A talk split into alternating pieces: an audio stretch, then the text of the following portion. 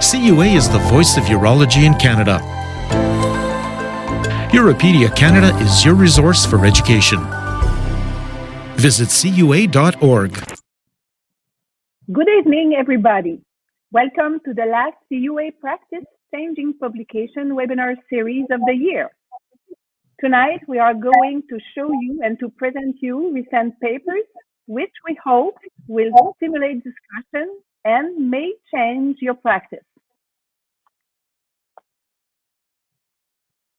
First, let me introduce me. My name is Martine Jolivet. I have been a urologist for almost 20 years now, and I'm working at the CHUM in Montreal. I have the pleasure tonight to present with Dr. Geneviève Nadeau, whom many of you know well. She works at the CHU of Quebec, Université Laval, and she is the co-chair, leadership chair in Women's Health Education, Université Laval and Côte d'Azur. This event tonight is an accredited group learning activity section one as defined by the maintenance of certification program of the Royal College of Physicians and Surgeons of Canada and is approved by the Canadian Urological Association. And you may claim a maximum of one hour of credit for this event. And also a post test will be available in the coming days and will allow you also to obtain a category three credit. The learning objective tonight is with the using of clinical cases with the latest literature related to functional urology, the participants will be able to change their practice, we hope, on certain aspects in the management of the following pathologies. The stress urinary incontinence, the overactive bladder, the recurrent UTI, the postmenopausal vaginal symptoms, and also the female voiding dysfunction, and maybe a surprise at the end. So now to begin, Geneviève. Thank you, Martine. So our first case is on stress incontinence. So case number one, a 65-year-old healthy female is coming to her office complaining of stress incontinence. So she's an active lady, but she has to restrict herself from doing sports such as jogging. Sorry. She wears one thick pad per day and she has already been doing physio for more than a year, but with no change. So after discussing um, all stress urinary incontinence options, she asked if having a TVT puts her at higher risk to develop a cancer. The first paper we'll discuss tonight was published last June in the Journal of Urology by a Canadian team from Sunnybrook, University of Toronto, and they performed a very large retrospective cohort study to determine if stress and incontinence surgery is associated with a higher risk of pelvic malignancies later in life. This is especially relevant regarding the significant public concern there's been around mesh used for stress incontinence and for POP, and one such concern includes the carcinogenic potential for pelvic mesh. So through databases, they compared over uh, approximately 75,000 women who underwent an index stress incontinence surgery, either mesh or non-mesh, between 2002 and 2015. And those women did not have a prior pelvic malignancy. And they compared them to a control group of over 5 million women, all from Ontario. The patients had a median age of 53 and were followed for 8.5 years and the primary outcome was the occurrence of any pelvic malignancy. So that included bladder, urethra, vulva, vagina, cervix, uterus, and ovarian. And they found that women who underwent a stress incontinence surgery had a reduced risk of pelvic malignancy compared to controls. So they explained their findings possibly by an unmeasured selection bias rather than a true protective effect. Since women who have had these types of surgery are, are usually healthy, or they may be incidentally diagnosed in the course of their pre-op evaluation. The authors specifically mentioned in their conclusion that vaginal mesh was not associated with a higher risk of pelvic malignancy, and hopefully with this study we'll be able, we'll be able to reassure our patients uh, and address their, their concerns regarding mesh and cancer. So back to the case, she is not, the lady is not sure she wants a procedure and she'd like to know if there are other conservative options she could try, especially when she jogs. So we found this study interesting since it is the first randomized trial to directly compare two non-surgical intravaginal devices for the treatment of stress incontinence. So we often recommend pessaries for non-surgical options, but there is limited research on it and even less head-to-head trials. They compare in this study they compared the traditional continence pessary to a disposable over-the-counter intravaginal continence device, the Poise, the, the Impressa from Poise, and the, the Impressa actually has been FDA approved since 2014. Uh, the primary outcome was patient satisfaction, defined as a response of very much better or much better on the patient global impression of improvement uh, questionnaire after four weeks. So 50 women were randomized one to one in two different academic centers. And as we can imagine, there was a high success rate for both devices with no significant difference between groups. For those using the traditional pessary, 80% liked it, while 75% were happy with the disposable one. Six months later, patients in the disposable device group had higher use of other therapies compared to the traditional pessary. And as one could expect, there, were, there was no serious adverse events. So it was quite a safe option. One important finding of this study is the fact that most participants reported they had experienced leakage symptoms for over three years before therapy was initiated. So this indicates that women, or, women are often suffering in silence before attaining even just conservative treatment. Women may be less shy to use an over-the-counter device option, and they may be, they may be more inclined to manage their symptoms on, on their own. But on the other hand, with a disposable device, there's some drawbacks like the cost and also the fact it's not so environmental friendly. In the same line, we wanted to mention a publication on another disposable over-the-counter device called Nolix. Uh, so this is a new device. It's, it's, soft, flexible. It's made of silicone, and it's a one-size-fits-all pessary. And obviously, this is a very small study since it was a feasibility study. So 26 women tried it. They all had mild leakage with a one-hour pad test under 100 grams, and 80% of them were improved and almost dry with it. So obviously this is very preliminary data, but also very low risk. So potentially a future option that we may have to offer our patients eventually. So back to the case, the lady returns to her office a few years later and she'd like to try bulking agent, bulking agent injection. So we'd like to poll, to poll the audience and to know if you perform bulking agent injections currently in your practice. Okay, so we see that uh, actually the majority. Okay, so 64% of participants do not perform bulking agent injections, while 36 perform it. All right. So with bulking agents, we want to know how we should define success and what percentage of cure we should quote our patient uh, for the bulking and also what type of complications and is it a, mostly is it a durable option? We all know with the increased awareness the negative media attention and the warnings surrounding activities uh, bulking agents have been gaining renewed interest as a minimally invasive alternative. And in this systematic review that was published this year in the neuro euro urodynamics um, they conducted they, they gathered 56 articles. They followed the PRISMA guidelines for the systematic reviews. And we'll focus our interest mostly on the two most commonly used, so the polyacrylamide hydrogel or Bulkamid and the PDMSO Macroplastique, although the last one, Macroplastique, is not available anymore in Canada. Oh, and also there's a, a new one, and it was worth mentioning. Uh, there's a silicone gel that is now that has been available in Europe since 2012. It's a gel that polymerizes when it's injected. It's called Urolastic, and it's not injected intraurethrally but periurethral. So this is level four evidence. Uh, for the polyacrylamide hydrogel uh, Bulkamid, there were 17 papers, and they reported overall a short-term success rate of 30 to 90 percent and for two studies, there was a long-term success rate up to 42 to 70%, and one, one study even had data up to eight years. Um, And there was also an interesting randomized trial comparing TVT to polyacrylamide hydrogel. Uh, this included more than 200 patients, so 100 patients in each arm.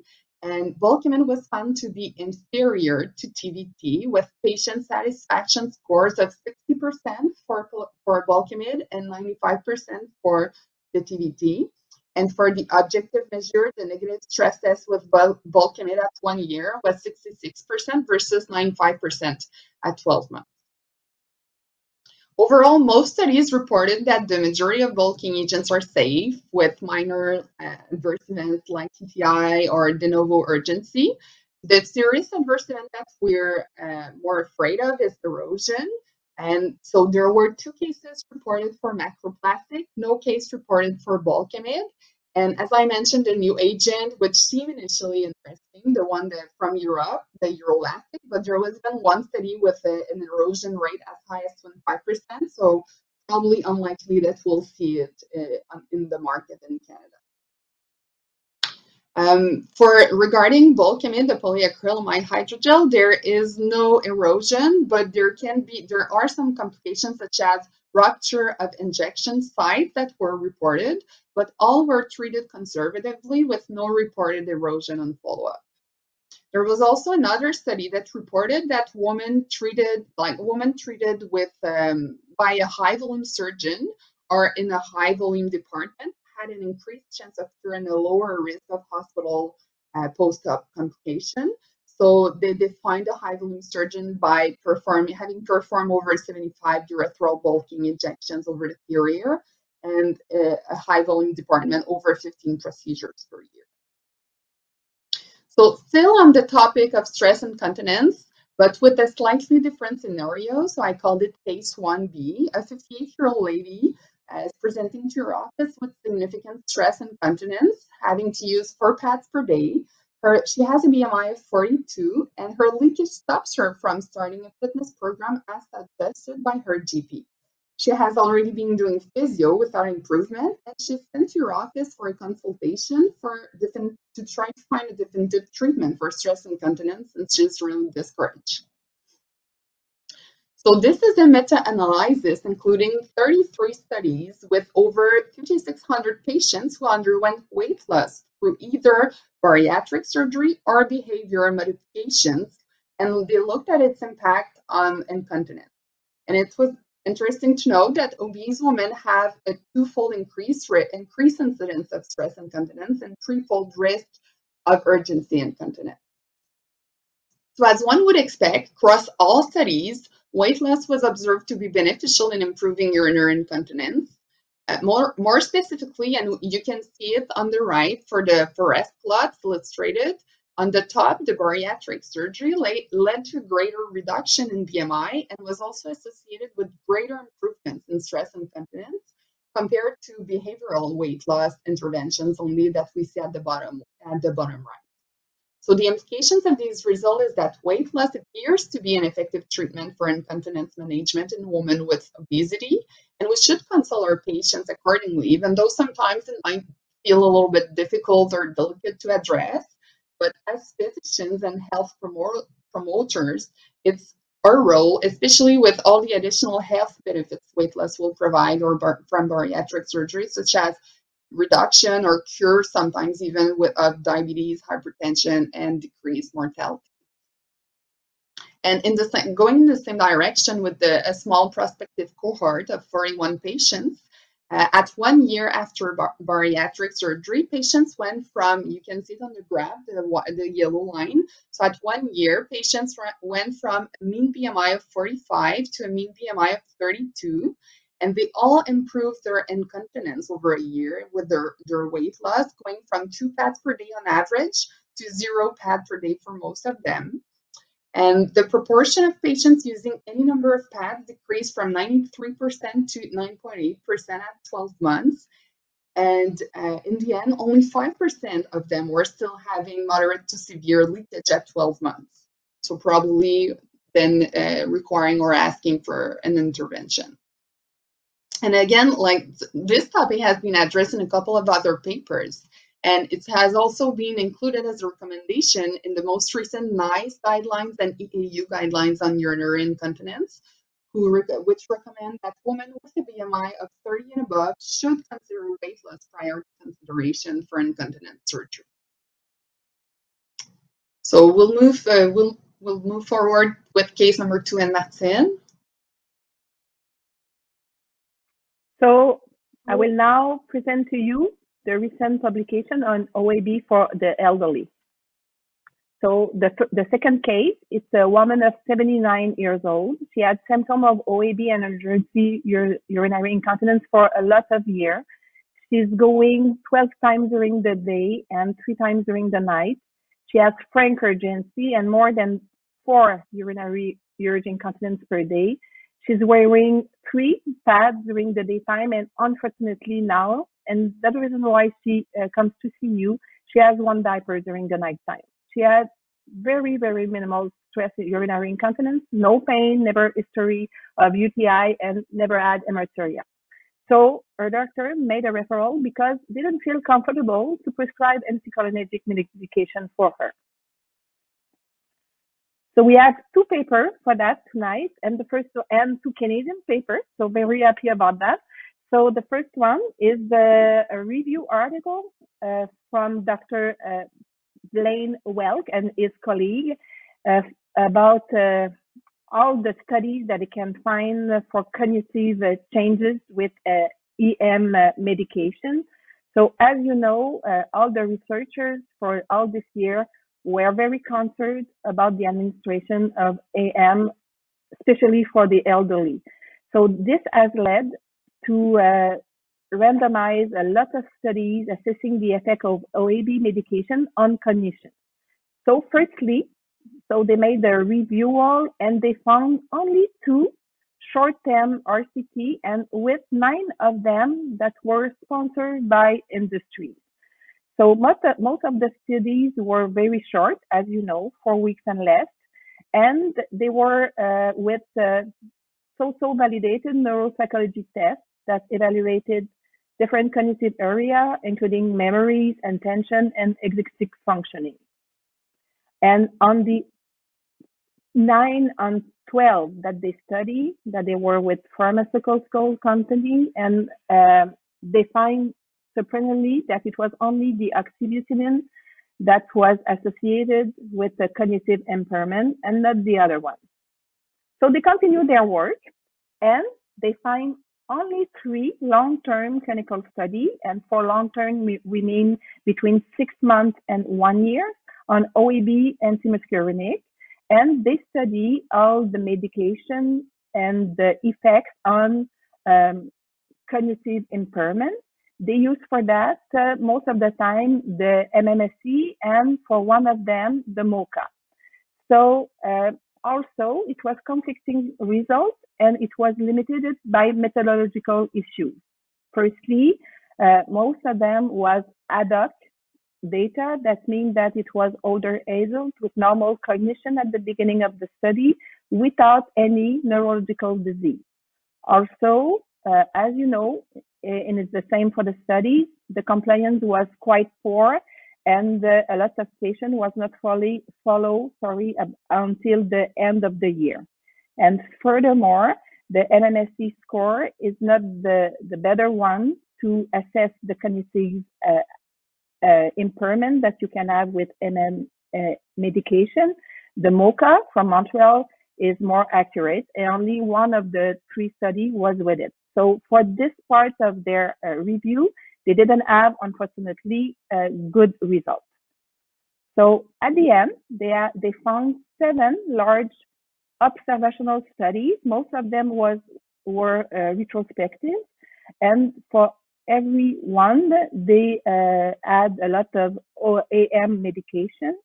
And for these, they found that it was around 20% of an increased relative risk of dementia associated with the medication, but the composing and the reverse causality cannot be ruled out.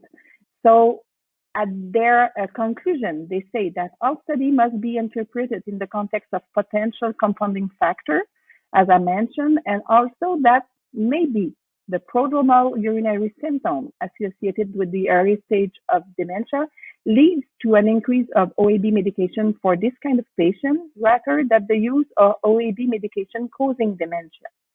But they made, they, so we don't know the chicken of the eyes. So at the end, they have a beautiful warning box that you can use when you see the patient and uh, we uh, recommend uh, that it can be a good uh, for your practice. So at the beginning, so to consider the normal condition less than 65 years old, the normal condition over 65 years old, and after that to see the potential at-risk group and uh, uh, to use the beta agonist as an initial oral medication therapy when it's appropriate for the patient to avoid the oxybutynin in most of the cases, to consider the anticholinergic that they are safer, and to consider also other alternative treatment for the patient and not say that uh, because they are a little bit too uh, old, they cannot have medication. So on the last slide, sorry for the arrows. So consider uh, also to have uh, other uh, treatment that they can offer to the patient, like neuromodulation or, for example, Botox. And, sorry about that. So the last paper was published in last November in the European Uro Urological Focus, and, the, and it was uh, uh, with the team with Dr. Hirschhorn. And the aim of it was to estimate the association of AM drug exposure and compare it to mirabegron and the incidence of dementia.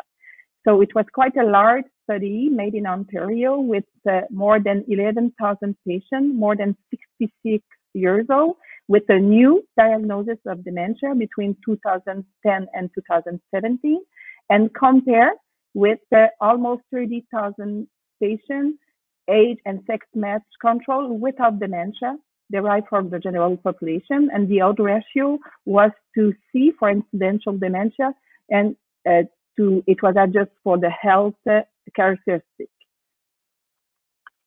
So in this study, it was uh, uh demonstrated that solifenacin and darifenacin, when it was used prior six months before the uh, diagnosis of incident dementia was uh, more important when compared to those receiving mirabegron, and the odds ratio was 1.25, uh, Uh, 24, sorry. And in the six months to one year prior to the diagnosis, when people received solifenacin, darifenacin, tolterodine, and fesoterodine, it was associated with an increased odds of incident dementia compared with all the ones who received mirabegron and surprisingly, no effect was seen with oxybutynin or trospium. So you can see here, so it was very close to the, the odds ratio uh, medal, but uh, it was uh, significant for the uh, darifenacin, solifenacin, when It was not because it crossed the line for oxy and trospium, and it was good also to be uh, more in uh, more influence on dementia for the tolterodine. So the summary was that in a large Canadian cohort, and I think that it's the largest that I saw uh, and that I read, the patient who developed dementia after starting an overactive medication uh, was more important than the one who's taking EM medication if we compare with the one who's taking mirabegron. So also, what is the chicken? What is the egg? We don't know. But I think that we have to be cautious and to continue to uh, take care when we see this kind of patients. Okay, thank you. So, Moving yes, on to right now. Thanks. So moving on to case number three on UTIs. So a 65 year old woman uh, who experienced four uncomplicated UTIs in 2021, all were typical symptoms and proven. She was treated with various courses of antibiotics, so nitro, Bactrim, phospho. She's discouraged and would like a solution to prevent recurrent urinary tract infections. other than topical estrogen therapy, which regimen for continuous prophylaxis would you prescribe her? This is a very interesting Dutch study that retrospectively looked at over 1,800 patients, uh, the majority being postmenopausal women, and they were treated on continuous prophylaxis for a median follow-up of 90 days with either 50 milligram or 100 milligram of nitrofurantoin. Uh, the baseline characteristics were similar for both groups, and their results showed that patients on both 100 milligram and 50 milligram nitro developed UTI and pyelonephritis in similar proportions. So in terms of efficacy to prevent UTIs, there seems to be equivalence between both dosages. However, there was an increased risk, uh, increased hazard for clinically relevant pulmonary adverse events with the use of 100 milligram compared to 50 milligram for nitro. And this was, but this was mostly mild and self-limited pulmonary adverse events like cough, dyspnea, shortness of breath was not always severe pulmonary uh, toxicity like um, pulmonary fibrosis per se. But still, they estimated that the number needed to prevent one pulmonary event by using a daily dose of 50 milligram instead of 100 milligram nitrofurantoin was 20 patients. So they recommended to favor use of 50 milligram for daily prophylaxis. So back to the case, sometimes uh, she was treated for a UTI, but her culture was negative. She has heard about private labs performing more accurate urine culture to help better treat UTIs. And she's inquiring what's your opinion and if it's worth trying it next time. So this paper from the Journal of Urology is really fresh, fresh from the press, published uh, this November, and it is clinically relevant because of the increasing beliefs of patients and advocacy groups that negative cultures miss significant bacteria sometimes.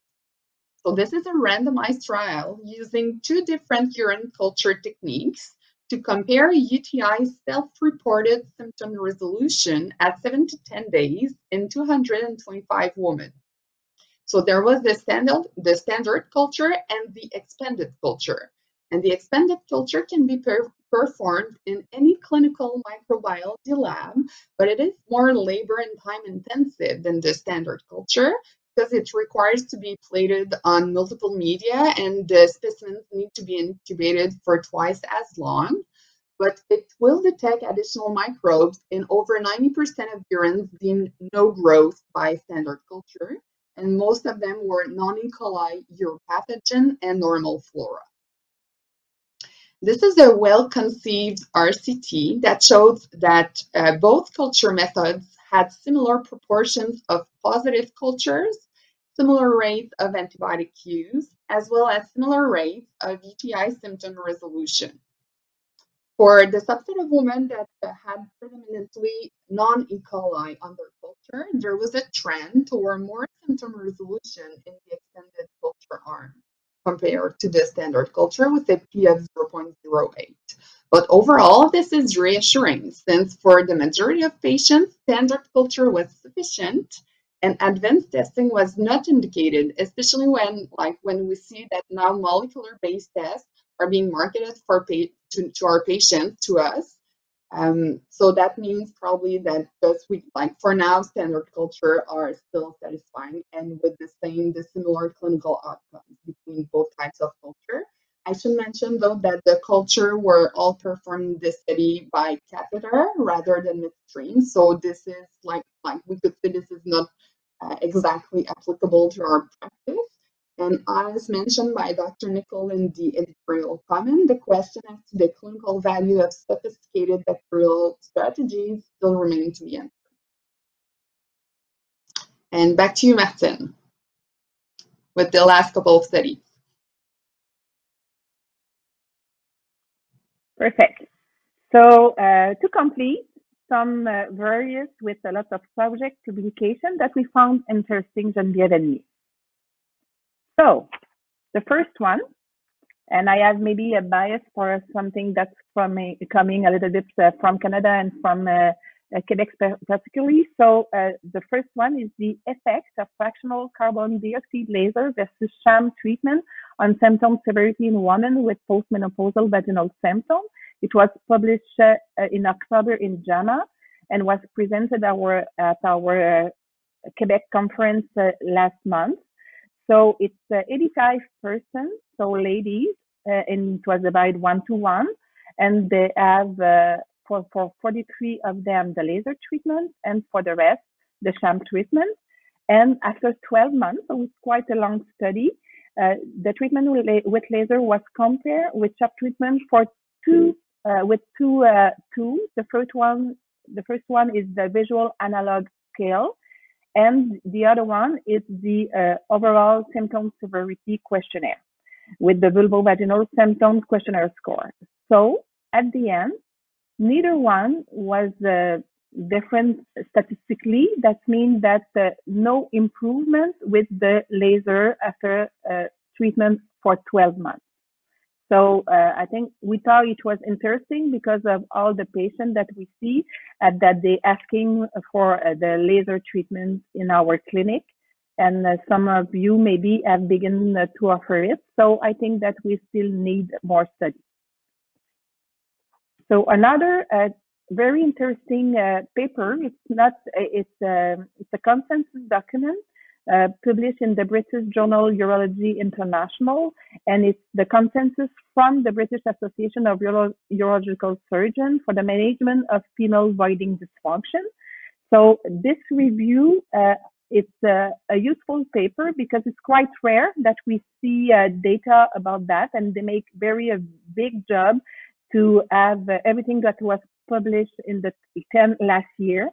Uh, and uh, as you can see, uh, it remains a challenge for the bladder outlet obstruction for the females for the diagnosis and the treatment part. So on this paper, uh, I'll show you here with the the block and on the other one with the algorithm that they are very uh, nice uh, written and quite simple because it's not a very uh, simple subject and uh, what I want to show you that is uh, one of the rare um, case for which uh, studies still play a key role. And also for the majority of the patients, we can continue to see them uh, in our local unit. And the one that is a little bit more complicated, when we think that they may maybe need a diversion, also um, like a Mitrofanoff or maybe a ileal conduit, they have to be uh, refer referral in tertial unit.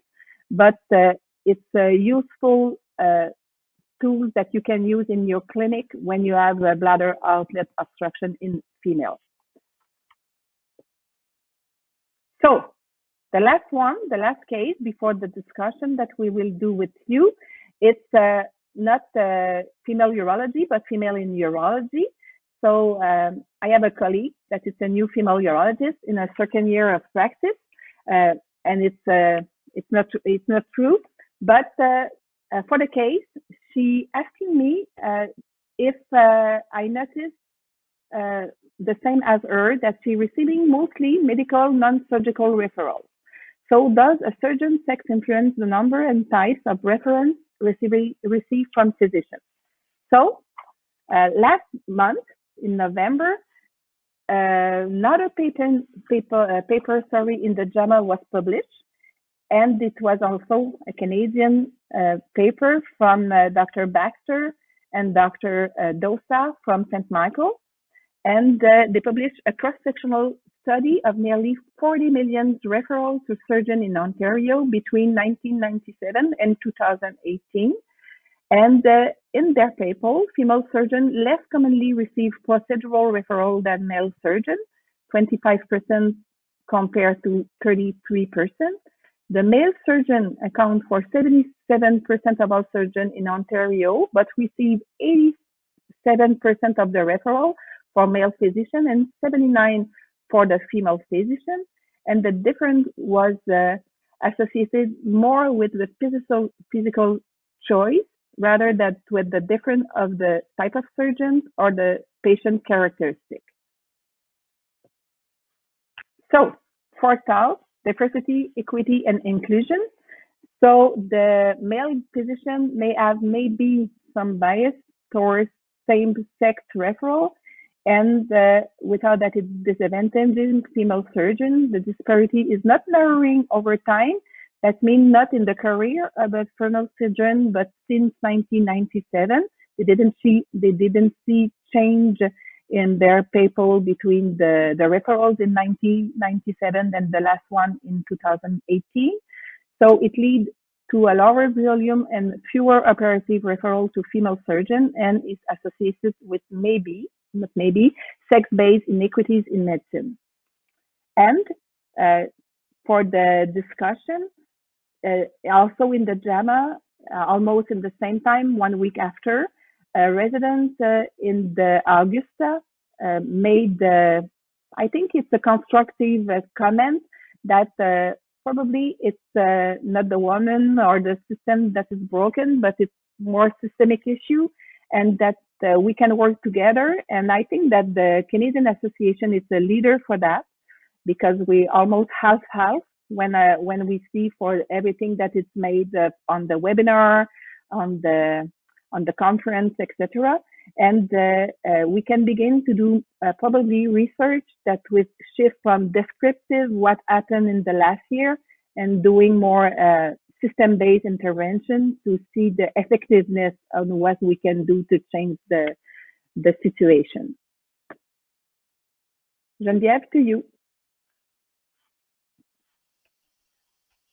Thanks, Maxine. So we're a little bit early, but this will give uh, more time for discussion, I guess. So our take-home messages from the papers we've presented tonight is that vaginal mesh as a permanent implant is not associated with a higher risk of pelvic malignancy. That we should consider for a woman with a BMI of 35 and above, uh, like weight loss should be considered prior to upper incontinence surgery and we should potentially refer them for consideration of bariatric surgery. That anticholinergics may have an increased risk of cognitive impairment compared with those taking mirabegron. Uh, for daily prophylaxis, 50 milligram nitrofurantoin for recurrent to prevent recurrent UTIs appears to provide an advantageous risk-benefit ratio compared to 100 milligram nitro. That CO2 laser did not significantly improve postmenopausal vaginal symptoms compared to sham treatment, and that fewer operative referrals to female surgeons are associated with sex-based inequities in medicine.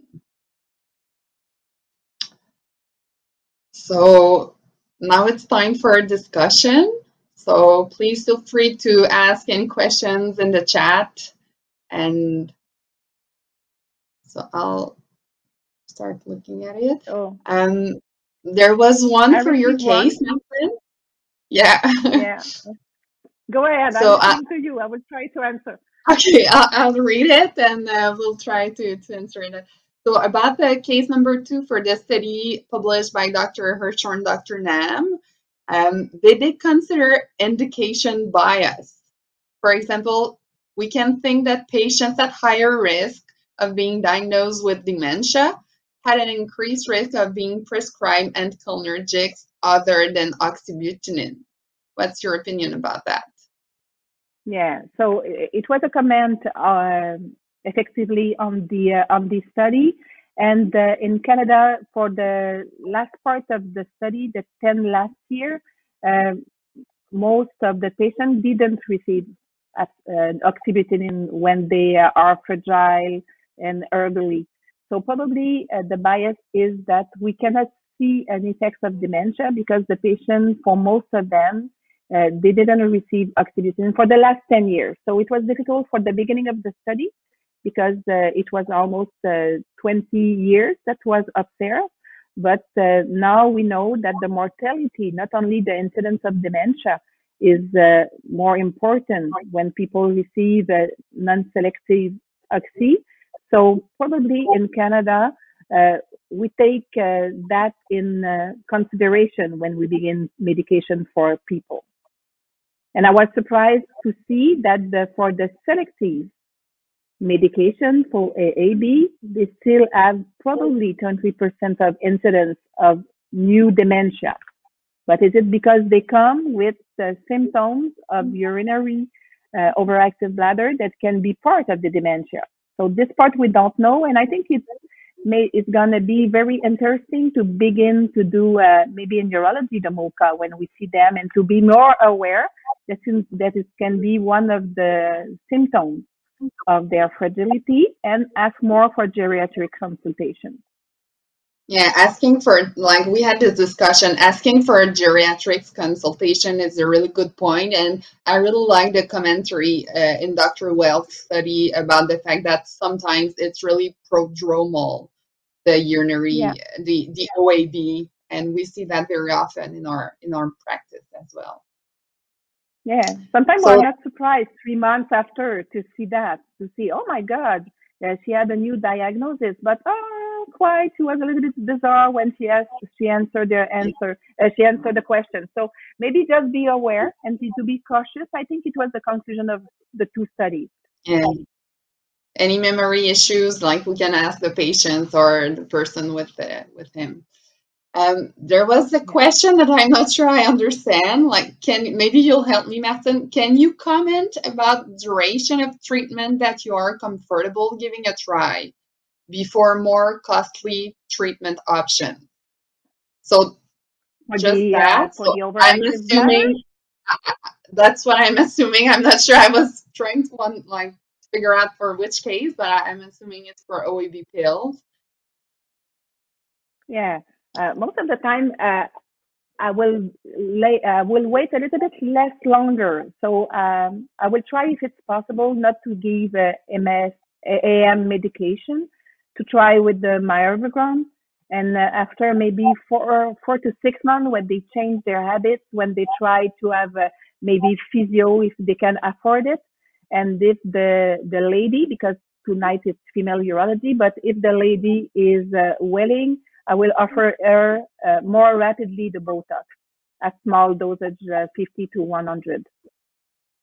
When they are, you know, like the lady that we have, quite desperate, and they, they are active, they don't want to wear diapers. They don't have a lot of time to wait. They cannot be on the waiting list for uh, one and a half year to wait. I agree. And like, do you always, and we also had this discussion, but do you always do a urodynamic study prior to offering Botox? For the old lady? For the elderly? Not always it's not recommended. I, I want to be sure that they are able to empty their bladder. I want to be sure that the stress incontinence is not so much important. I do the voiding calendar. I do the PVR. Uh, I be sure that they don't have uh, uh, that it's not a, a symptoms of uh, infection if they have bacteria. But after that, uh, I'm doing quite uh, rapidly the Botox, more than I used to maybe five years ago because uh, of the burden of the MS, and uh, we don't have a lot of medication other than the beta 3 for now. And I will like to have maybe some other options. And uh, I told that in the warning box to see uh, maybe, you know, uh, the tibial um, stimulation and something else. But for now, it can be a good option to offer them the Botox. And when do you still use oxybutynin?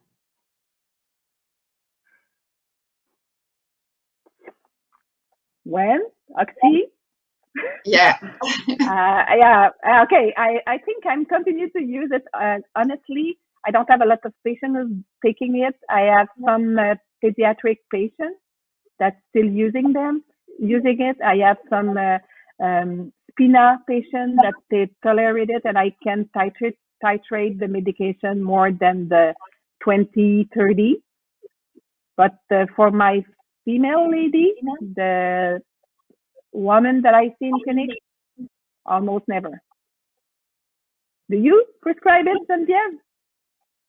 Uh, I don't prescribe it. Some neuro patients, neurogenic patients that are on it, and I don't do any. I don't have any pediatric patients, um, or very occasionally, very rarely, but sometimes, like for on demand for patients when they just need a a quick short duration of action for when you're going out or even like i tend to i will usually prescribe solifenacin or fesoterodine even if they're supposed to be long term rather than oxy i should say but Yeah.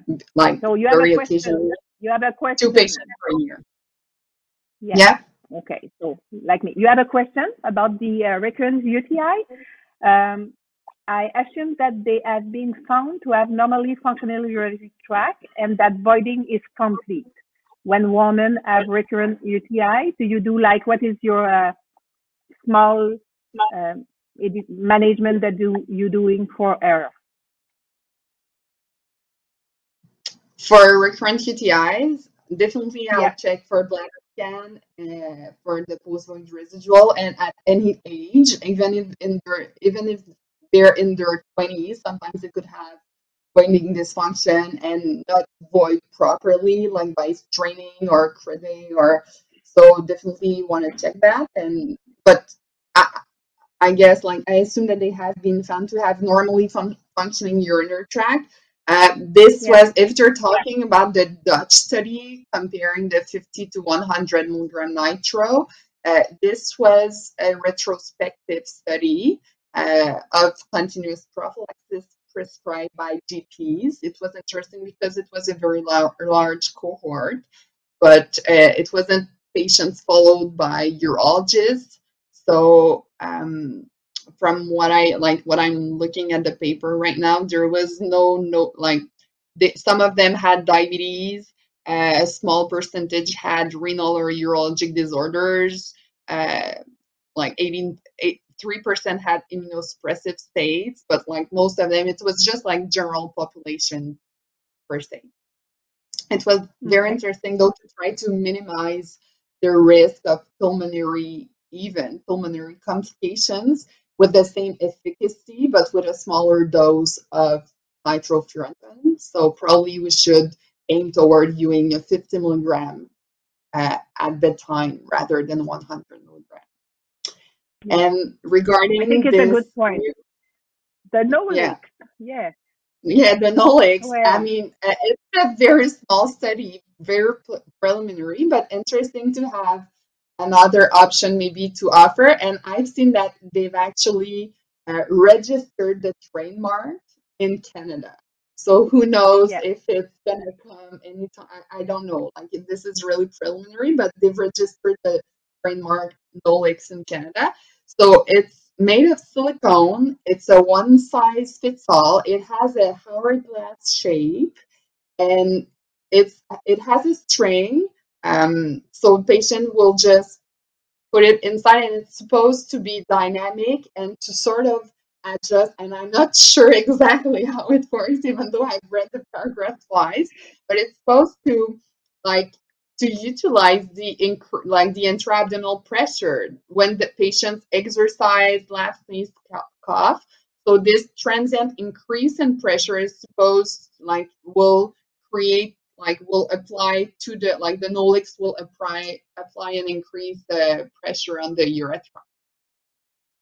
So that was and it's supposed to be not too costly. They said that it depends also on the on the consumer demand, but hopefully it should cost probably 1.5 dollars per device. So pretty 1.5? much yeah, 1.5 one or two bucks. and it's uh, oh god It's a disposable. It's a disposable one. So obviously, if, like you use it every day for a month, it becomes costly. But uh, if it's just occasionally for a run or anything, and I find like there's also the Contiform pessary that I offer my patients, which is reusable and also made of silicone. And uh, we've just completed a study for patient satisfaction uh, at Laval. So I have a cohort of 40 patients. And so far, it's, it's like some patients really like it. They find it marvelous when they go for a jog or something like that. It's always an issue of like the shape, the shape of the vagina and if it's comfortable, but they found it pretty tricky to insert and to pull. Uh, it took a couple of tries before patients became comfortable using it, but for some of them it worked. So I would say probably 50 50. So I always tell patients, like, who knows, maybe you'll prefer the, the poise, the Impressa from Poise or the Contiform and maybe eventually the Nolix. And uh, of course, I discuss all the other certain like stress and incontinence options, like the bulking agents, the retropubic slings, and the PDX. And now the Burch Yes, called I post think suspension as well, even though there's not as high results, but sometimes I refer them to Urogyne for a laparoscopic. Yeah, I think that we need more options to be conservative and some that there are surgical options for incontinence and things will continue probably to have a lot of device and hopefully something that we can be uh, reused for the environment. I, it's a little bit bizarre that Nolix is not if it's in silicone. It's, it's bizarre that what? it's uh, disposable. Yeah. Yeah, if it's in silicone. So we have to think about that. Like the diapers, it's not good for the environment. So, so I think that we are finished. We still have an important uh, last slide. So Okay, thanks sorry. everybody who have been there uh, tonight. Uh, we wish you a good uh, month of December and happy holidays. We still have some activity that we uh, that you will have with the CUA until the rest of the year. And I um, give the puck. And for now, the Canadian, uh, the Abs, uh, they win tonight, but I give the puck to Geneviève for the end. So you'll just remind you that uh, you'll receive a link in your email shortly to com- please complete the webinar evaluation from tonight, and you'll get also your certificate of participation in this uh, in this email. Thank you very much, Martin, and thanks everyone for attending, and thanks for your comment. And happy holidays. Stay safe. Bye Bye bye. bye.